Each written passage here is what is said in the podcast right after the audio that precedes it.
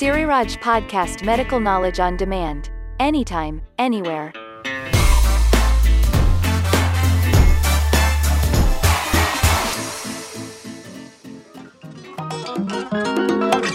Behind the Gown เล่าทุกเรื่องราวการเรียนแพทย์สิริราช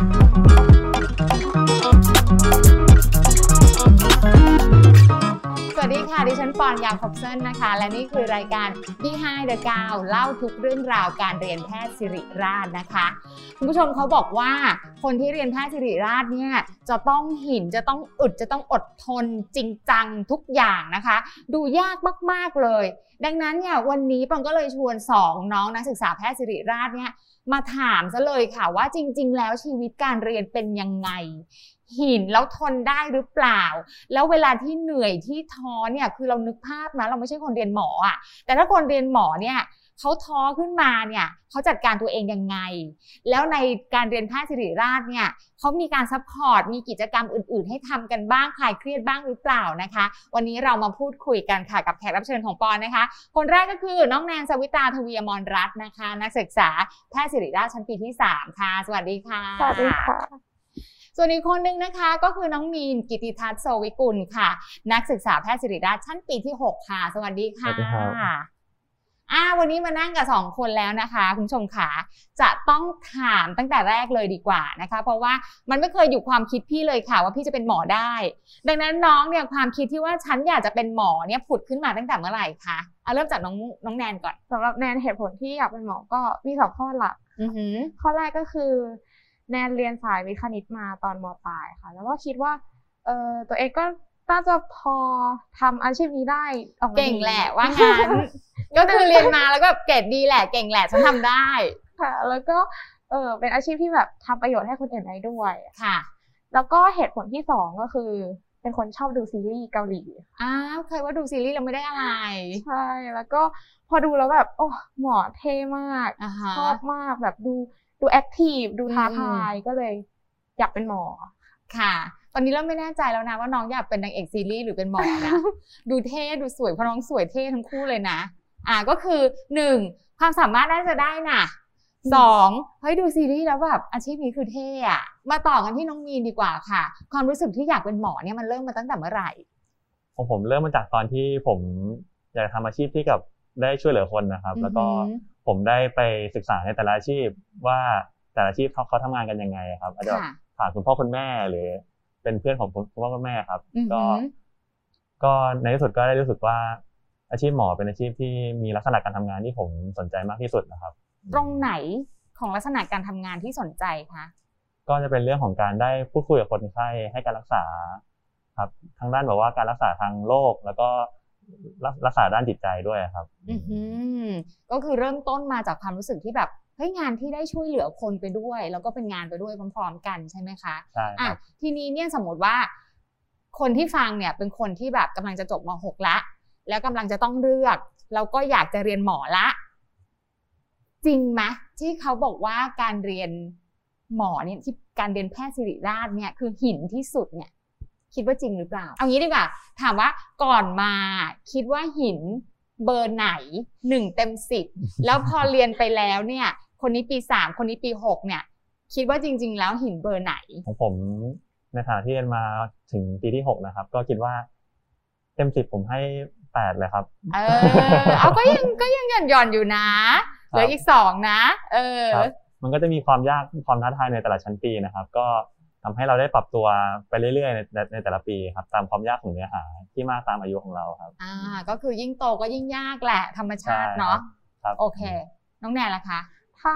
ก่อนเข้ามาแนนคิดว่าโอ้หนักมากเจ็ดเต็มสิบ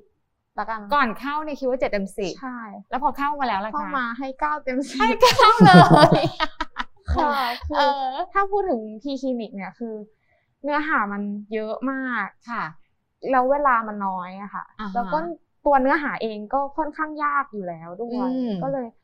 หนักอยู่ค่ะ ค่ะ ตอนนี้คืออยู่ปีสามด้วยนะคะ ก็เลยจะเป็นเนื้อหาเข้มข้นก่อนที่จะไปคลินิกแล้วใช่ไหมคะใช่ค่ะเออดังนั้นเมื่อกี้เนี้ยได้ยินน้องๆพูดนะคะ คนหนึ่งพูดเรื่อง preclinic อีกคนหนึ่งพูดเรื่องคลินิกเนี่ยอะไรคือ preclinic แล้วอะไรคือคลินิกอะให้คนอยู่ preclinic ตอนเนี้ยเล่าก่อนเลยได้ค่ะ preclinic ของ เวลาที่เราพูดกันเนี่ยก็คืออมหมายถึงว่าชั้นปีที่หนึ่งถึงปีที่สามค่ะค่ะเป็นส่วนใหญ่เนื้อหาก็จะเป็นพื้นฐานสำหรับเอาไปต่อยอดในชั้นคลินิกที่เดี๋ยวอือหือพี่มีนจะอธิบายอีกทีหนึ่งค่ะ ถ้าให้พูดรวมๆก็คือปีหนึ่งเนี่ยก็จะเป็นวิทย์พื้นฐาน ปีสองก็จะเป็นร่างกายมนุษย์แบบปกติค่ะ ค่ะ แล้วก็ปีสามก็จะเป็นร่างกายมนุษย์ที่ผิดปกติเป็นโรคอ่าต่างๆมันก็จะมีจุด ที่เป็นไฮไลท์ของพีคลินิกคืออะไรคะก็คืออาจารย์ใหญ่อะค่ะอ๋ออ๋ออาจารย์ใหญ่นี้เจอตั้งแต่พรีคลินิกเลยเหรอคะอ่าใช่โอ้แล้วเป็นยังไงล่ะถามความรู้สึกหน่อยเออก็คืออาจารย์ใหญ่จะผ่าที่ศิริราชผ่าตอนปีสองค่ะค่ะ ก็จะเป็นอาจารย์ใหญ่หนึ่งร่างกับนักศึกษาแพทย์สี่คนค่ะจำได้ว่าวันแรกนี่ตื่นเต้นมากๆแบบว่าทำอะไรไม่เป็นเลยค่ะไม่กล้าลงมีดผ่าเลย แต่ว่า ก็ก็ผ่านมาได้ เพราะว่าปกติก็จะมีแพทย์ใช้ทุนที่อือหือเป็นพี่ๆคอยมาช่วยประจำค่ะโซนนะคะอ่าฮะแล้วก็พอผ่าไปเรื่อยๆ ก็รู้สึกว่าเป็นเป็นวิชาที่สนุกมาก เพราะว่า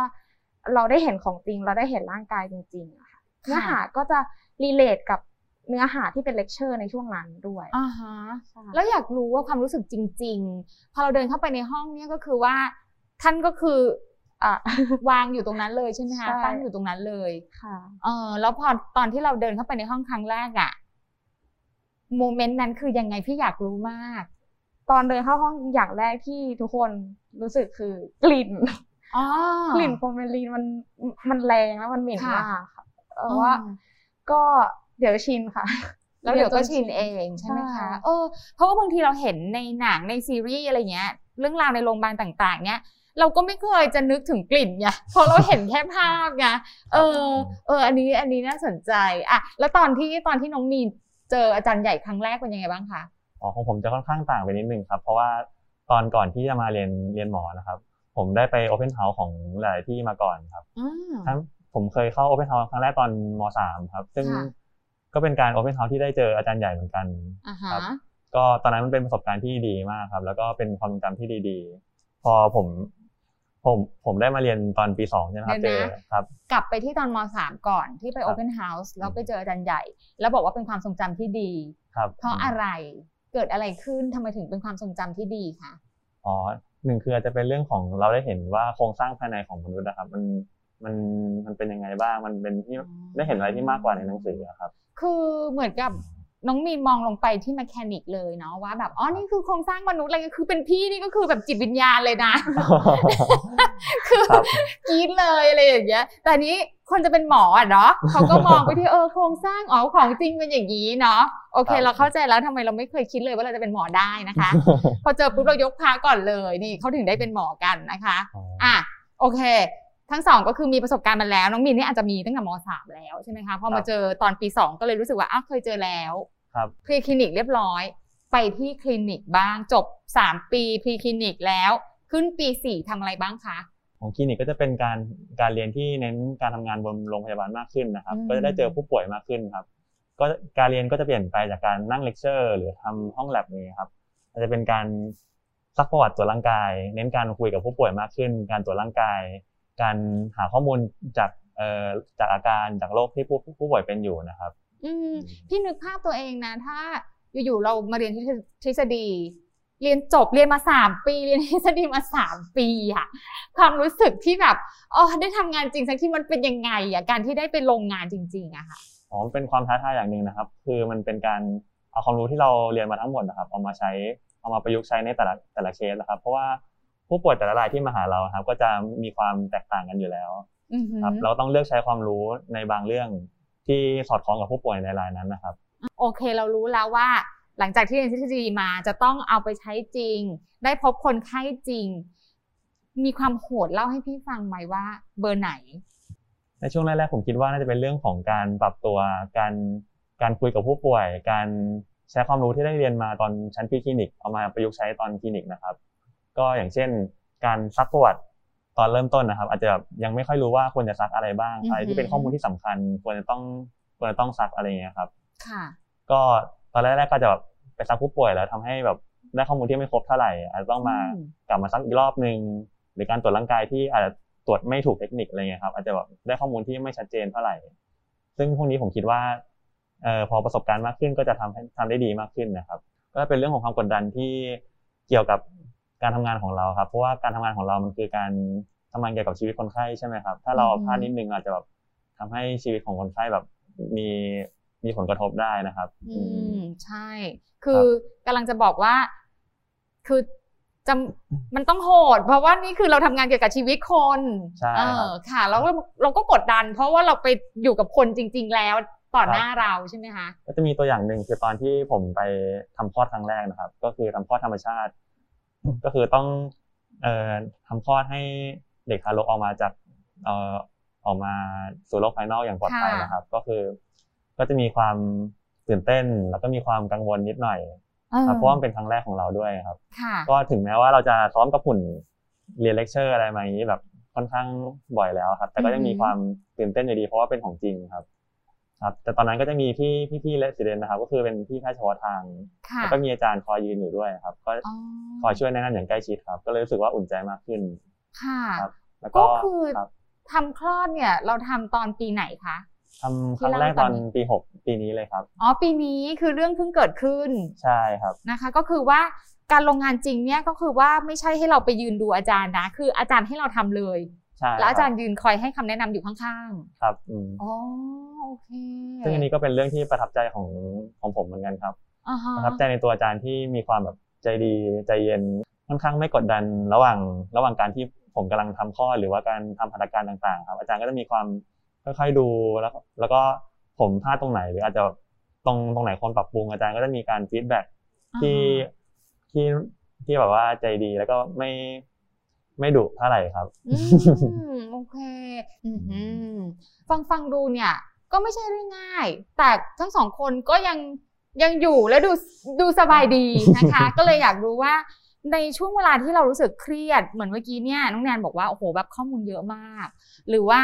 น้องมีนก็บอกว่าบางทีเราต้องปรับตัวอะไรต่างๆ เนี่ย มีตัวช่วยไหม เราหาคนมา support ยังไงไหมมีรุ่นพี่มาช่วยไหมหรือว่าเราช่วยตัวเองยังไง เวลาที่เรารู้สึกว่าโอ้ยมันก็หนักหน่วงเหมือนกันนะ คืออะถ้าถ้าถ้าตัวแนนแนนก็อืมจะคิดกับตัวเองว่า เดี๋ยวก็จบแหละ อ่า เดี๋ยวก็ผ่านไปค่ะมันก็จะผ่านไปเหมือนที่มันเคยผ่านมา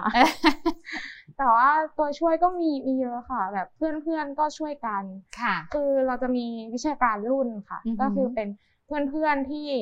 มาแชร์ lecture note ที่เขาจดในห้องอืมมาเตรียมอ่าเตรียม material ให้แบบแบบฝึกหัดอะไรแบบเนี้ยค่ะ ค่ะ แล้วก็รุ่นพี่ก็จะมีรีวิวส่งต่อๆกันมาว่า เออวิชานี้นะแบบเนื้อหาประมาณไหนแบบอือหือยากแค่ไหน อาจารย์เป็นยังไงบ้าง เราก็จะเห็นภาพรวมของวิชานั้นก่อน อืม โอเค คือจริง ๆ มีการ ส่งทอดมรดกลงมาจากรุ่นพี่เรียบร้อยแล้วนะคะบรีฟน้องครับว่าน้องกำลังจะเจออะไรบ้างอย่างนี้นะคะเนี่ยเราอยู่ปีสุดท้ายแล้วของการเรียนพรีคลินิกเนี่ยเราประทับใจอะไรบ้าง อย่างแรกประทับใจเพื่อนเพื่อนๆค่ะ มีวิชาการรุ่นที่เคยเล่าไปว่าแบบทุกคนช่วยกันมาก แล้วก็พอมีเพื่อนเนี่ยมันก็ทำให้บรรยากาศเราน่าเรียนขึ้น เห็นเพื่อนอือหืออ่อ่านแล้วก็เออต้องอ่านแล้วแหละอืมแล้วก็ประทับใจรุ่นพี่ทั้งสายรหัสสีราช เราสนิทกันมากปรึกษาได้หมดค่ะ เรื่องชีวิต ความรักการเรียน แล้วก็ต่อให้ไม่ใช่รุ่นพี่ที่เป็นสายรหัส เราก็คุยได้คือพี่เขาพร้อม ถ้าเราถามเราค่ะขอคำแนะนำเขาก็พร้อมที่จะให้ แล้วก็สุดท้ายเลยประทับใจอาจารย์ว่าอ่าคืออาจารย์พีคลินิกมีความทุกคนเลยค่ะ ทุกคนตั้งใจอยากสอนให้ออกมาดีค่ะ แล้วก็เราก็อาจารย์หลาย ๆ คนก็คือ ใส่ใจนักเรียนมากค่ะอือหือออย่างโควิดนี่จะเห็นได้ชัดเลยว่า อาจารย์มีเซอร์เวยความเห็นว่า โอเคไหมสอบวันนี้สอบแบบนี้อะไรอย่างเงี้ยค่ะ แล้วก็พอการสอบมันเลื่อน อาจารย์ก็จัดติวเพิ่มให้จัดคลาสแบบ Q&A ให้อืค่ะมมันเป็นสิ่งที่ทำให้เราก็ผ่านมาได้ ค่ะ ก็คือมิตรภาพ ระหว่างเพื่อน รุ่นพี่แล้วก็ความแบบเอาใจช่วยสุดขีดของอาจารย์ ก็ทำให้ผ่านมาได้นะคะ น้องมีล่ะคะมีมีอะไรที่อยากเล่าหรือเปล่าว่า เวลาที่เราเหนื่อยเราท้อเนี่ยเราเครียดเนี่ยเราใช้วิธีการยังไงบ้าง วิธีการคลายเครียดของผมนะครับ ก็จะเป็นการพักผ่อนครับ สมมติว่าอืมผมเหนื่อยผมเครียดอะไรเงี้ยครับ ก็จะพักผ่อนพักผ่อนของผมอาจจะแบบเอออย่างเช่นการนอนการเล่นเกม เล่นกีฬาอะไรพวกเนี้ยครับเออซึ่งก็จะต่างกันต่างกันไปในแต่ละคนนะครับ ค่ะ แต่ละคนก็มีวิธีการพักผ่อนไม่เหมือนกันเนาะใช่คอะรับแล้วทีนี้เนี่ยจะบอกคุณผู้ชมนิดนึงค่ะว่า ทั้งสองคนเนี่ยเขาก็มีกิจกรรมที่นอกเหนือจากเรียนหมอที่บอกว่าเครียดเจ็ดเครียดแปดเครียดเก้าแล้วเนี่ยนะคะ ก็บอกว่ามีกิจกรรมนอกจากนั้น ซึ่งตอนที่ปอนฟังครั้งแรกปอนก็งงว่าเขามีเวลาจากไหนกันนะคะ คนหนึ่งทำช่อง YouTube Channel ใช่ไหมคะ เป็น YouTube เกี่ยวกับอะไรคะน้องแนนเป็น ตามใจแนนอยากจะพูดอะไรก็พูดเลยใช่ไหมคะใช่คืออ่าจุดเริ่มต้นคือแนแนนอะฟังรุ่นพี่มาว่าแบบเก็บแพชชั่นตัวเองไว้นะ ตอนปีต้นๆความรู้สึกว่าแบบเราเราเราอยากเราตื่นเต้นแค่ไหนที่มาได้เรียนที่นี่อะค่ะอืมเพราะว่ายิ่งโตไปมันจะลืมความรู้สึกนั้นค่ะนั่นก็เลยทำเป็นวิดีโอแต่ละปีว่าแบบเออปีนี้เราเป็นยังไงรู้สึกยังไงได้เรียนอะไรบ้างอย่างเงี้ยค่ะอืมแล้วเราก็เลยรู้สึกว่า เออถ้าไหนๆทำแล้วก็อะลง YouTube เผื่อว่าจะแบบมีคนได้ประโยชน์จากมัน อืมก็ดีค่ะ ก็ปรากฏว่ามีนะ ก็มีคนมาซับเป็นพันเลยก็ใช่มีไหมคะ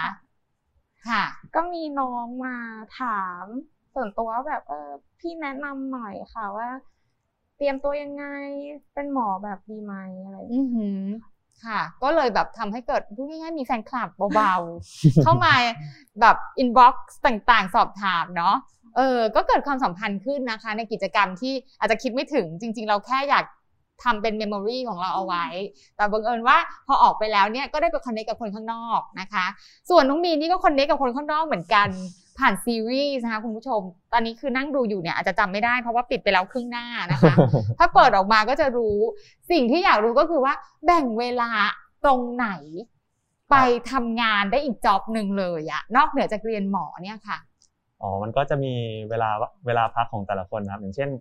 เวลาที่ลงลงจากวอร์ดนะครับ พอหลังเลิกเรียนพูดพูดง่ายๆนะครับอืมหลังเลิกเรียนไปก็จะมีเวลาว่างอยู่แล้วครับค่ะแต่ มันก็เป็นขึ้นอยู่กับการจัดการเวลาของแต่ละคนว่า เราอยากเอาเวลาว่างเนี้ยเราไปทำอะไรบ้าง บางคนก็อยากพักผ่อนล้วนๆ บางคนก็อาจจะอยากเอาไปอ่านหนังสือเพิ่มเติมค่ะบางคนก็อยากเอาไปทำกิจกรรมที่ตัวเองสนใจอะไรเงี้ยครับอือหือก็จะเป็นการจัดการเวลาของแต่ละคนที่แตกต่างกันไปนะครับอืมถือว่า work life balance หรือเปล่าคะตอนนี้ ตอนนี้ ตอนนี้ปีหกนะครับ ก็ค่อนข้างเวิร์กมากกว่า work work work มากขึ้น work ครับนะใช่ครับน้องแนนล่ะคะ ก็ manage ได้อยู่ manage ได้เห็นไหมคะอะอย่างนี้ถามทั้งสองคนดีกว่า สมมุติ ถามน้องมีนครับเพราะว่าซีรีส์ด้วยแสดงซีรีส์ด้วยก็เลยถามว่าถ้าวันหนึ่งเนี่ย หมอก็เป็น แล้วก็แสดงซีรีส์ด้วย แล้ววันหนึ่งทั้งสองงานเนี้ยทำเงินได้เท่ากัน คุณจะเลือกงานไหนสำหรับผมผมเลือกหมอนะครับอืมอ่าแพชเพราะว่าชั่นใช่ครับเอออันนี้ตอบนะคำถามนี้คือบอกทุกสิ่งทุกอย่าง นอกจากนี้ก็ทราบว่าการเรียนแพทย์ศิริราชเนี่ยเขามีชมรม ให้แจมด้วย ทั้งสองคนนี้อยู่ในชมรมอะไรบ้างหรือเปล่าคะอยู่ค่ะแนนอยู่ดนตรีคลาสสิกค่ะอือหือแล้วก็อยู่ชมรมพิพิธภัณฑ์ค่ะ เดี๋ยวนะดนตรีคลาสสิกเล่นอะไรคะแนนอ่านาเล่นไวโอลินค่ะอ๋อโอเคอืม เป็นหมอด้วยสวยด้วยเล่นไวโอลินด้วยครบมาก แล้วพิพิธภัณฑ์เขาทำอะไรกันคะพิพิธภัณฑ์ก็คือจะอ่ามันจะมีกิจกรรมที่เทรนเราเป็นมักคุเทศก์ค่ะอืมก็คือเหมือนแบบนำชมพิพิธภัณฑ์ในสีริราชค่ะค่ะแนนก็ได้ไปอบรมแล้ว แต่ว่ายังไม่ได้ทดลองสอบดนตรีหนึ่งมัคคุเทศก์ก็ได้หมอก็ได้ครบมาก น้องวีล่ะคะ ก็คือการอยู่ชมรมของศิริราชนะครับ ก็ไม่ได้จำเป็นว่าเราต้องอยู่หนึ่งชมรมในอือหือระยะในในหนึ่งปีครับค่ะผมก็เลยอยู่ดนตรีไทยแล้วก็ชมรมเต้นอะครับแล้วก็ชมรมกีฬาแบดมินตันนะครับ ค่ะดนตรีไทยเล่นอะไรคะของผมเล่นระนาดเอกระนาดทุมแล้วก็ฆ้องวงใหญ่ครับแต่ก็สลับสลับกันเล่นครับโอ้ยที่นี่มีหมอที่แบบ ทำหมอแบบเป็นหมออย่างเดียวไม่ได้นะ เขาจะต้องมีหมอที่เล่นไวโอลิน หมอที่เล่นระนาดแล้วนอกเหนือจากนั้นก็ยังมีชมรมอะไรอีกนะคะอ๋อชมรมเต้นครับ แล้วก็เต้นแบดมินตันครับ แบดเป็นเคป๊อปเหรอคะอืมใช่ครับ ผมก็มีเต้นเคป๊อปบ้างครับอ้าวครบอีกแล้ว มาเจอหมอคนนี้ที่น้องมีนบอกว่า เจอหมอคนนี้ต้องมีความสุขไง ก็คือ หมอระนาดเคป๊อปคือครบมากทั้งสองคนนี้นะคะไหนๆเนี่ยถามกันมาถึงตรงนี้แล้วก็เลยอยากรู้ว่า คนที่เขาเรียนเป็นหมอเนี่ย สมมติพี่เนี่ยเรียนจิตวิทยา พอใกล้ๆจะจบเราก็จะคุยกับเพื่อน ว่าเฮ้ยเราจะไปทำงานอะไรกันต่อดี อย่างน้องมีเนี่ย ใกล้ๆจบแล้วเนี่ย มีบทสนทนาแบบไหนบ้างในหมู่เพื่อนอ๋ออันนี้ค่อนข้างหลากหลายเลยครับ เพราะว่าค่ะ การทำงานต่อในอนาคตเออการเรียนต่อในอนาคตนะครับ ก็จะมีปัจจัยหลาย ๆ อย่างที่เป็นสิ่งที่เราต้องพิจารณาครับอย่างเช่น เรื่องของ work life balance อือหือครับเพราะว่าบางคนก็ก็จะมีการจะมีความชอบที่จะทำงานในโรงพยาบาลในระยะเวลาที่ต่างต่างกันไปครับค่ะบางคนก็อาจจะไม่ได้ต้องการทำงานบทอยู่ ไม่ต้องการแบบใช้ชีวิตในโรงพยาบาลตลอดทั้งวันขนาดนั้น อาจจะต้องการเวลาบางส่วนที่ไปทำอย่างอื่นที่ตัวเองสนใจ ครับ ก็อาจจะแบบ เลือกเลือกสาขาเรียนต่อที่ไม่ต้องไม่ต้องทำงานในโรงพยาบาลในระยะเวลาที่นานมากเท่าไหร่ครับเออ option คืออะไรอะคะถ้าสมมุติเราเป็นหมอ แต่ว่าเราอยากได้ option ที่ work life balance อย่างที่น้องมีนบอกว่ามีเวลาไปทำอย่างอื่นด้วย ก็อาจจะเป็นเรื่องของการเรียนต่อ minor ward ครับ ก็คือเป็นอือฮึต้องเกรินก่อนว่าการเรียนชั้นคลินิกครับก็จะมีเป็นแบ่งเป็น major ward และ minor ward ใช่ไหมครับค่ะ major ward จะประกอบด้วยสี่อย่างครับ ก็คือมี สูติศาสตร์นริเวศ แล้วก็มีศัลยศาสตร์ มีกุมารเวชแล้วก็เป็นอายุรศาสตร์ครับอือหือซึ่งการทำงานของซีวอร์ดนี้ก็จะมีระยะเวลาการทำงานอยู่บนอยู่ในโรงพยาบาลที่ค่อนข้างนานอืมครับค่ะในส่วนของ minor ward นะครับ ก็จะเป็นการทำงานที่ค่อนข้างเบากว่าในในบางในบางด้านนะครับ โอเคอืมก็คืออาจจะไม่ต้องอยู่อยู่กับในโรงพยาบาลนานขนาดนั้น ใช่ครับใช่ไหมคะซึ่งมีอะไรบ้างอะคะ minor ward อย่างเช่นจิตเวชเอ่อวิสัญญีผิวผิวหนังอือหือตาหูคอจมูกอะไรประมาณเนี้ยนะครับ ตาหูคอจมูกผิวหนังก็ดูเป็นอะไรที่แบบเบาๆไงเอครับอไม่ต้องแบบไปผ่าท้องใครอะไรอย่างเงี้ยใช่ไหมคะอาจจะไม่ได้หนักขนาดนั้นถ้าเทียบกันเอครับอก็เหมือนจะเป็นงานที่เบากว่า แล้วก็มีเวลาส่วนตัวมากกว่าอย่างนี้ใช่ไหมคะครับโอเคซึ่งมันก็ค่ะอาจจะเป็นเทรนด์ใหม่ของเพื่อนเพื่อนเพื่อนเพื่อนๆในรุ่นผมนะครับอาจจะแบบต้องการ work life balance มากขึ้นอะไรอย่างเงี้ยครับ อาจแต่จะแบพูบดอย่างนี้กลัวเลยนะ แล้วจะมีใครไปเรียนอ๋อ major ward บ้างไหมเนี่ยเหลือคนผ่าท้องให้ฉันบ้างหรือเปล่าอ๋อตอนนี้มีมีอยู่ครับ มีเนาะจะไม่ครับขาดแคลนใช่ไหมคะ ใช่ครับเพราะกลัวเจเนอเรชันนี้อยากมี work life balance หมด แล้วคือโถมไปที่ minor ward หมดอ๋อยังมีเนาะมีคนมีทุกมียังมีเพื่อนที่สนใจอยู่นะครับโอเคครับอุ่นใจแล้วค่ะท้ายที่สุดแล้วอะทั้งสองคนต่างก็เรียนที่จะเป็นหมอเนี่ย เป้าหมายของเราอยากเป็นหมอแบบไหน น้องแนนก่อนแนนอยากเป็นหมอที่คนไข้รู้สึกไม่โชคร้ายที่มาเจอเราอ่าฮะคือต้องบอกว่าคำพูดเนี้ยค่ะ ได้ยินมาจากอาจารย์แพทย์ท่านหนึ่งแล้วแนนก็แบบ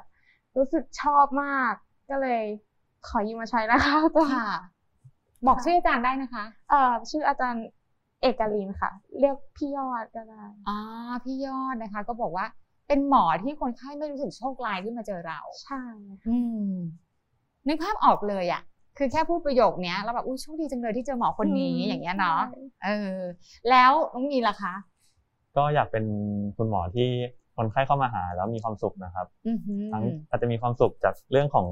โรคเอ่อโรคที่เป็นอยู่ดีขึ้นอาการดีขึ้นอะไรเงี้ยครับ หรืออาจจะเป็นเรื่องของทางใจที่แบบว่า ได้มีข้อสงสัยข้อกังวลแล้วมาคุยกับคุณหมอแล้วสามารถแบบอธิบายให้คนไข้แบบสบายใจได้มากขึ้น เข้าใจเข้าใจตัวโรคมากขึ้นอะไรเงี้ยครับอืมจริง ๆ ความสบายใจนี่สำคัญเนาะเพราะว่าเรามาพร้อมกับโรคแล้วอะทางกายแล้วนะ แล้วบางทีถ้ายิ่งแบบฟังหมอไม่รู้เรื่องอะไรยังไงยังทุกข์ใจเข้าไปอีก แต่ว่าน้องมินก็บอกว่าเราอยากเป็นหมอที่ทำให้เขารู้สึกสบายใจ แล้วก็มีความสุขนะคะ เอาละค่ะ ดังนั้นถามเลยรวบเลยดีกว่าว่า สมมุติว่าคนที่ฟังเราอยู่เนี่ยน้องๆ สมมติกำลังจะจบม .6 แล้ว หรือว่าอยู่ในกระบวนการที่จะเตรียมตัวแล้วอยากเป็นหมอเนี่ย มีคำแนะนำอะไรบ้างค่ะเอ่อถ้าสำหรับแนนนะคะ อย่างแรกคืออยากให้น้องๆหาตัวเองให้เจอออือหือว่าแบบตัวเองชอบอะไรทำอะไรได้ดี แต่ถ้าแบบมั่นใจแล้วว่าโอ้เป็นหมอแน่ๆนี่คือชีวิตฉันเลย ก็ หาแพชชั่นเยอะๆค่ะวางแผนอนาคตตัวเอง เพราะว่าสองสิ่งเนี้ยมันจะเป็นสิ่งที่เรายึดยึดเราเอาไว้ให้เราสามารถผ่านหกปีไปได้อือหือแล้วก็สุดท้ายก็เป็นกำลังใจให้สู้ๆนะคะหนทางนี้ยังอีกยาวไกลค่ะ ค่ะ เออ นี่ต้องขอเพิ่มเติมนิดนึงนะ เพราะว่าก่อนหน้านี้เนี่ย น้องแนนเล่าว่า บางทีมันจะมีอุปสรรคเมื่อกี้ที่น้องบอกต้องยึด passion เราถึงจะอืมก้าวข้ามไปได้ เพราะบางทีมันมีปัญหาหรือว่ามีอุปสรรคอย่างเช่น burnout ที่น้องแนนเล่าพี่ก่อนหน้านี้เนี่ย มันเป็นยังไงเล่านิดนึงได้ไหมคะ ค่ะ คือการเรียนปีสองปีสามเนี่ยมันจะแตกต่างจากตอนมปลายก็คือ เพราะว่าเราจะเรียนเป็นบล็อกค่ะอือฮึเป็น system อย่างเช่น ระบบหมุนเวียนเลือด ระบบประสาทอย่างเงี้ยค่ะ แล้วเราก็จะเรียนจบเป็นวิชา ซึ่งมันก็จะใช้ประมาณสองถึงสาม week อ่าฮะ แล้วก็สอบค่ะดังนั้นชีวิตมันก็จะค่อนข้างวน loop อะค่ะอ่าแบบเรียนแล้วก็สอบแล้วก็เรียนแล้วก็สอบไปเรื่อยๆก็คือเหมือนเราเจอroutine เดิมๆวนไปเรื่อยๆ ก็ทำให้เรารู้สึกแบบหมดกำลังใจหมด passion ใช่อ่าแล้วเราทำไงให้ปลุก passion กลับขึ้นมาอีก พอสอบเสร็จแล้วเราก็จะมีเวลาว่างช่วงหนึ่งเราก็หาสิ่งที่เราอยากทำทำมันก็คือ work life balance อะค่ะอือหือก็คือ มันต้องมีทุกคนต้องมี work life balance ค่ะ แต่ว่าอันที่สองก็คือแต่ละคนไม่เหมือนกันอือหือแล้วถามว่าจุดไหน เดี๋ยวก็จะรู้เองค่ะ เรียนเรียนไปเราจะรู้ว่า เออน้ำเราชั่งน้ำหนักแต่ละอย่างเท่าไหร่แบ่งยังไงอะไรโอเคค่ะ ขอบคุณค่ะอะน้องมีล่ะคะมีอะไรที่จะแนะนำรุ่นน้องบ้างเอ่ยครับก็จะเสริมจากน้องแนนนิดนึงนะครับ ก็คือเรื่องของนอกจากรู้จักตัวเองแล้วครับ ก็อยากจะให้น้องมีเป้าหมายที่ชัดเจนว่า เราจะ ในอนาคตของเราจะเป็นพยายามนึกนึกภาพของเราในอนาคตนะครับอืมว่าตัวเราจะไปอยู่ตรงไหน แล้วก็จะจะทำอะไรประมาณนั้นนะครับ ถ้าจะนึกภาพยากนิดนึงก็อาจจะนึกนึกภาพแบบ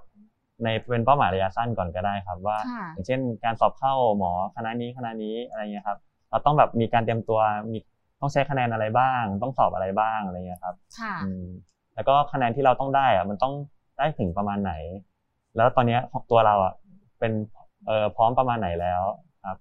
อ่าดังนั้นเนี่ยนอกเหนือจากจะรู้จักตัวเองแล้ว ก็คือยังมองเป้าหมายด้วย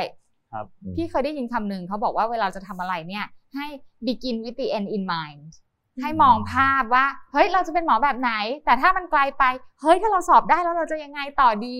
คือสร้างเป้าหมายเล็กๆ ให้ตัวเองเนี่ยสำเร็จได้นะคะ ฟังจากที่น้องแนนแล้วก็น้องมีนเล่าแล้วเนี่ยนะคะ การเรียนแพทย์ศิริราชเนี่ยเป็นอะไรที่เข้มข้นมาก ๆ เลยนะคะ ตั้งแต่การปูพื้นฐานพรีคลินิก ไปจนถึงการลงสนามจริงอย่างในช่วงที่น้องเรียนคลินิกปี 4 ถึงปี 6 นะคะ แต่จะยากแค่ไหนค่ะ เมื่อสักครู่นี้เท่าที่ฟังก็ดูอุ่นใจนะคะ เพราะว่ามีทั้งรุ่นพี่ มีทั้งอาจารย์ แล้วก็รวมถึงเพื่อนๆเนี่ยที่ช่วยเหลือกันและกันนะคะ รวมถึงกิจกรรม ไม่ว่าจะเป็นชมรมหรือกิจกรรมอื่น ๆ ที่น้องๆทำระหว่างการเรียนทำให้ชีวิตการเรียนเนี่ยไม่แห้งแล้งนะคะ นอกจากจะเรียนแพทย์แล้วเนี่ยก็ยังมีกิจกรรมที่ช่วยให้น้องเนี่ยผ่อนคลายแล้วก็รีแลกซ์ขึ้นด้วยนะคะ เอาเป็นว่าใครที่มีความฝันอยากจะเป็นหมอค่ะ คิดว่า EP นี้เนี่ยนะคะ ฟังแล้วคงจะได้แรงบันดาลใจ เหมือนกับที่พี่ปอนนะคะ คือฟังแล้วเนี่ยไม่ได้จะเป็นหมอหรอกค่ะ แต่รู้สึกว่าสัมผัสได้ถึงแพชชั่นน้องๆเขานะคะ วันนี้หมดเวลาของ Behind the Gown แล้วนะคะ ต้องขอขอบคุณน้องมีแล้วก็น้องแนนด้วยนะคะ ที่มาแบ่งปันเรื่องราวแรงบันดาลใจกับเรานะคะ ครั้งหน้าเราจะมาคุยเรื่องอะไรกันนั้นติดตามค่ะ แต่สำหรับวันนี้ดิฉันปอนยาคอบเซนลาไปก่อนสวัสดีค่ะ Behind the Gown เล่าทุกเรื่องราวการเรียนแพทย์สิริราช ติดตามพอดแคสต์ของสิริราชได้ที่ SoundCloud Spotify และ Apple Podcast ชื่อ Channel สิริราช PR และรับชมรูปแบบวิดีโอได้ทาง Facebook และ YouTube สิริราช PR